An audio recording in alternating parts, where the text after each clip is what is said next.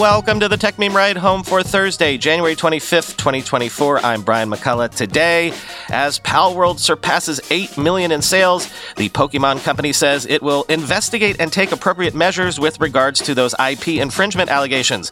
Layoffs at Activision Blizzard and Xbox. Google's Lumiere is a text to video AI generator, and how the rising prices of streaming services are fueling a resurgence in piracy.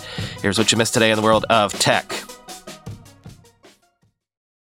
So you knew this would happen. The whole gaming world is talking about Palworld. They just passed 8 million in sales this week, by the way. That's probably more than the most recent versions of Pokemon sold combined. So there's basically no way Nintendo wouldn't notice what's been going on. The Pokemon company, which is partially owned by Nintendo, has issued a statement saying the company hasn't given another company permission to use its IP and plans to quote investigate and take appropriate measures. Here is their statement verbatim.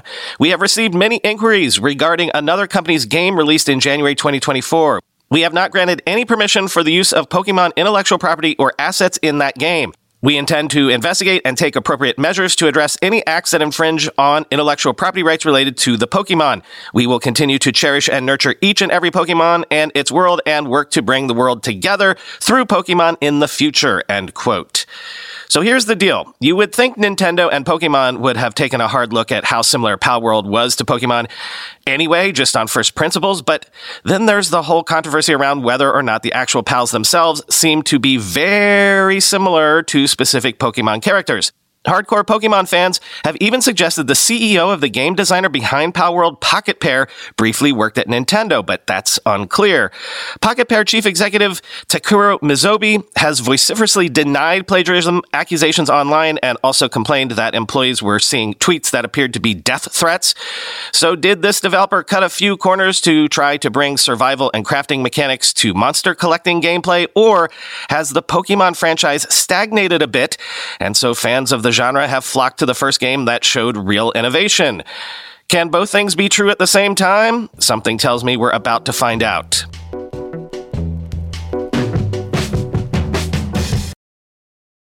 More layoffs, though the layoffs in tech and the layoffs in the gaming industry are intersecting on this one.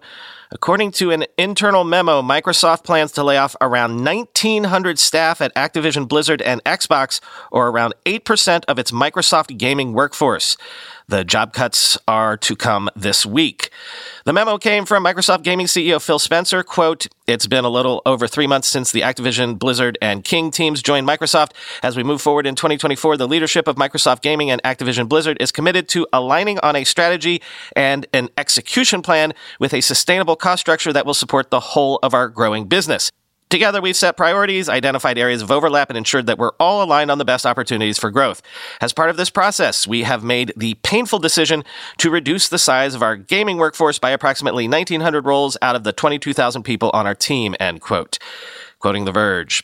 Blizzard's previously announced survival game has also been canceled as part of these changes. The layoffs come the same month Riot Games, Google, Discord, Twitch, Unity, eBay, and others announced cuts. Microsoft completed its $68.7 billion acquisition of Activision Blizzard in October, following 20 months of battles with regulators in the UK and US. Former Activision Blizzard CEO Bobby Kotick stepped down at the end of December, with Microsoft not appointing a direct replacement. Instead, a suite of Activision Blizzard executives now report up to Matt Booty, end quote.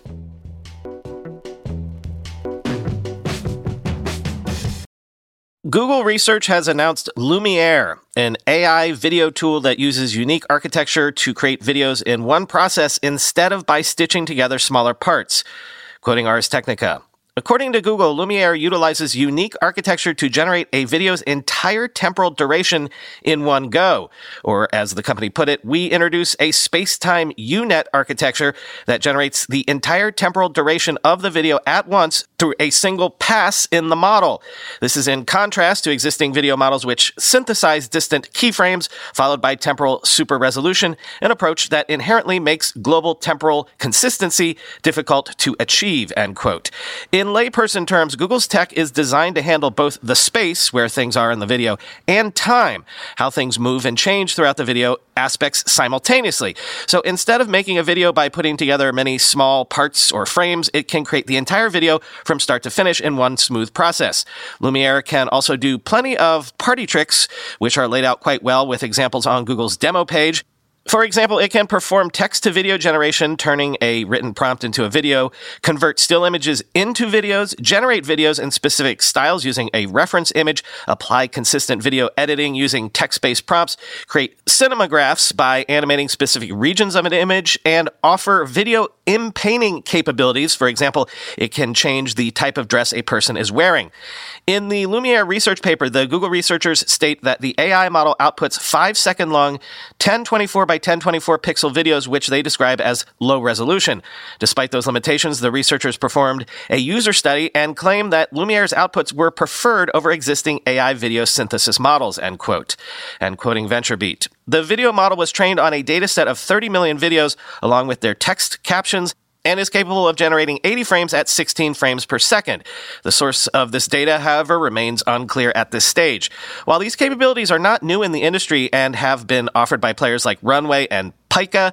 The authors claim that most existing models tackle the added temporal data dimensions representing a state and time associated with video generation by using a cascaded approach.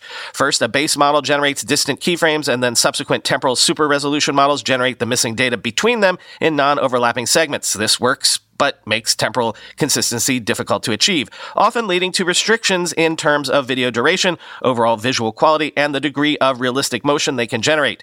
When comparing the model with offerings from Pika, Runway, and Stability AI, the researchers noted that while these models produced high per frame visual quality, their four second long outputs had very limited motion, leading to near static clips at times.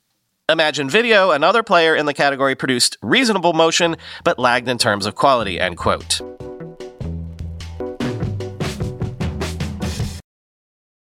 Google Pixel users say they are not able to access data stored in internal storage across all apps after installing the January 2024 Google Play System Update.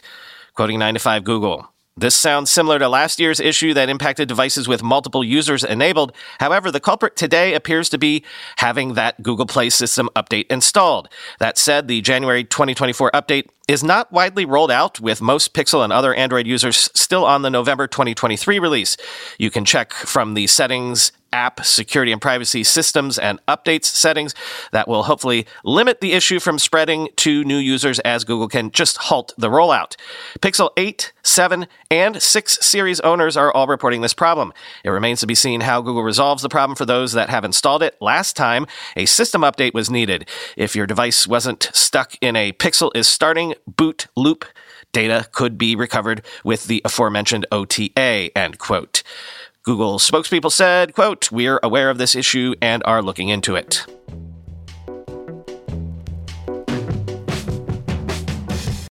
Microsoft has launched Mesh, its immersive 3D meeting platform in Teams, out of preview with custom environments, games, and more. Mesh only supports Meta Quest for now, but it's integrated into Teams in such a way that you can join these virtual spaces with or without a VR headset, though, of course, it works best with a headset. Quoting The Verge, you can participate in virtual 3D meetings, and the impressive spatial audio feature mimics the ability to have the type of private conversations you'd have in an office by moving away from other coworkers in a virtual space. The 3D environments are also customizable with games like tossing beanbags or icebreaker questions for remote colleagues you might not have met before. All of the standard mesh features, including immersive spaces in Teams, will be available to Microsoft Teams business plans. If you want to deploy a custom immersive space, then a Teams premium license is required, end quote. And quoting Windows Central. The immersive 3D meetings are complemented with spatial audio alongside Teams features like live reactions to enhance further engagement among meeting attendees. It's worth noting that your admin must enable immersive spaces in Teams via the Teams Admin Center first. From this point, you can quickly join an immersive space in Teams by navigating through the settings, selecting the View menu option while on a Teams meeting call, and then selecting Immersive Space. Microsoft Mesh will allow users to create custom immersive spaces that align with their needs, including training, guided tours, employee events, and more. What's more, Teams users can customize an immersive event or the Mesh toolkit to leverage the power of Unity for a fully customizable experience using the no code editor, end quote. Also, it's available in the Meta Quest app store, so maybe I'll have to go test this out this afternoon.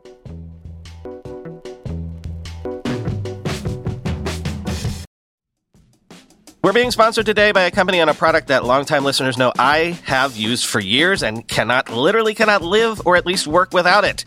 1Password. One Password combines industry leading security with award winning design to bring private, secure, and user friendly password management to everyone. Companies lose hours every day just from employees forgetting and resetting passwords. A single data breach costs millions of dollars. 1Password secures every sign in to save you time and money, any device, anytime. 1Password lets you securely switch between iPhone, iPhone, Android, Mac, and PC with convenient features like autofill for quick sign ins. All you have to remember is the one strong account password that protects everything else your logins, your credit cards, secure notes, or the office Wi Fi password. 1Password generates as many strong, unique passwords as you need and securely stores them in an encrypted vault that only you have access to. I started using 1Password, what, a decade ago? Join me and over 100,000 businesses on board the 1Password bandwagon. Because right now, my listeners get a free two-week trial at onepassword.com slash ride. That's two free weeks at the number one, the word password, all one word, dot com slash ride. Onepassword.com slash ride.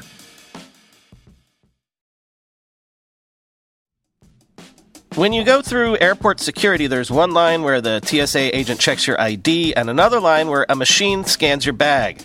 The same thing happens in enterprise security, but instead of passengers and luggage, it's end users and their devices. These days, most companies are pretty good at the first part of the equation where they check user identity, but user devices can roll right through authentication without getting inspected at all. In fact, 47% of companies allow unmanaged, untrusted devices to access their data. That means an employee can log in from a laptop that's had its firewall turned off and hasn't been updated in six months, or worse, that laptop might belong to a bad actor using employee credentials. Kolide finally solves the device trust problem. Kolide ensures that no device can log into your Okta protected apps unless it passes your security checks. Plus, you can use Kolide on devices without MDM, like your Linux fleet, contractor devices, and every BYOD phone and laptop in your company. Visit kolide.com slash ride to watch a demo and see how it works. That's K-O-L-I-D-E dot com slash ride. Speaking of Microsoft, every time I do one of these horse race segments about big tech market caps, I caveat them by saying, this is neither here nor there in the grand scheme of things, but look, I gotta fess up. I like doing these horse race stories. Microsoft briefly reached a $3 trillion market cap for the first time on January 24th, becoming only the second company to do so after Apple before closing at a record of 2.99 trillion.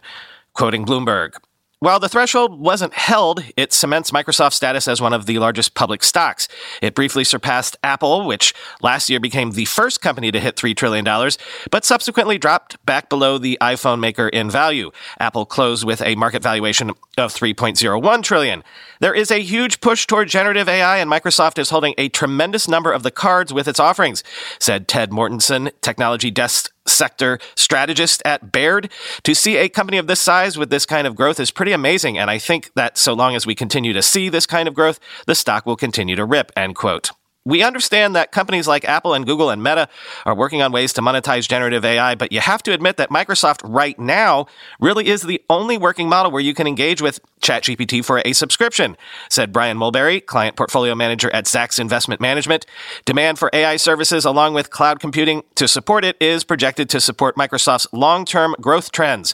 Revenue is expected to rise 15% in its 2024 fiscal year, faster than the overall tech sector, according to data from Bloomberg Intelligence. End quote.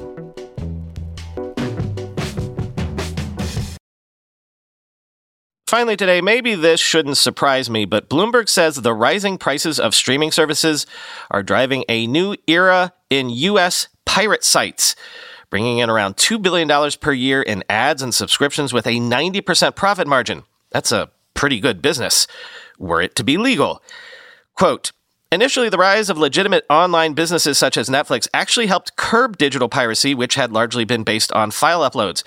But now, piracy involving illegal streaming services as well as file sharing costs the U.S. economy about $30 billion in lost revenue a year and some 250,000 jobs estimates the U.S. Chamber of Commerce's Global Innovation Policy Center.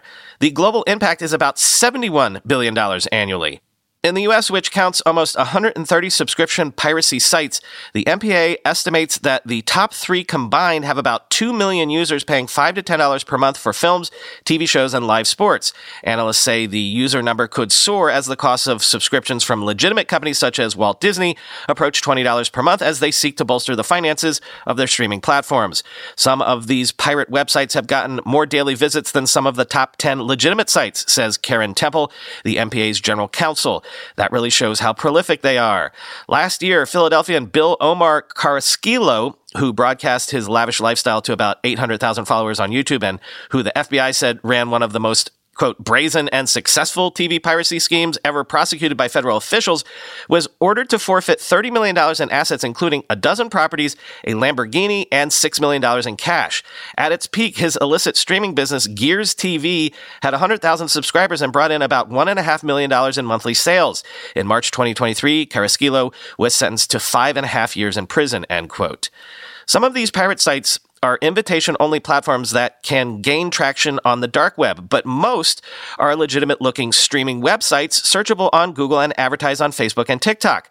They're funded by ads as well as subscriptions and offer a buffet of film, TV, and live sports that's wider in variety than legitimate outfits because they usually steal content from multiple services. In some cases, viewers mistake the platforms for legitimate streaming services because of how slick they look. Subscription payments are sometimes made in cryptocurrency, but they're more often processed processed via credit cards and PayPal, which can help the MPA find the businesses and shut them down. The MPA says that in recent months, Russian crime rings have paid patrons to sneak into AMC theaters in Los Angeles with camcorders and record films including Book Club, The Next Chapter, Barbarian, Smile, and Lyle Lyle Crocodile. The footage is then uploaded to the internet and watermarked with links to illegal online casinos owned and operated by the same criminal organizations to encourage viewers to place bets on those gambling platforms. In 2017, the association formed the Alliance for Creativity and Entertainment, or ACE, an enforcement task force of about 100 detectives circling the globe and sometimes skirting death threats to help local authorities arrest streaming pirates. It's led by Jan van Voorn, a veteran of Interpol and the Marine Corps, where he helped combat drug trafficking. ACE's efforts have led to a substantial reduction in the prevalence of illegal streaming services in North America, decreasing the number from over 1,400 in 2018 to 126. This achievement was bolstered by the MPA's backing of a 2020 federal law that reclassified large scale illegal streaming from a misdemeanor to a felony. However, the challenge persists on a global scale. In 2022, there was a 39% increase in film piracy and a 9% increase in TV show piracy.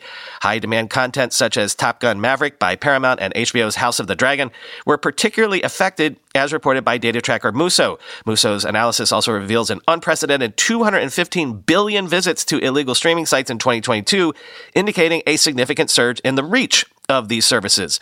Muso suggests that certain strategies employed by legitimate streaming operators, like enforcing stricter controls on password sharing, might inadvertently push more users towards these illicit platforms. Additionally, consulting firm Parks Associates predicts a staggering cumulative loss of $113 billion due to piracy for legitimate U.S. streaming services in the next two years, starting from 2022.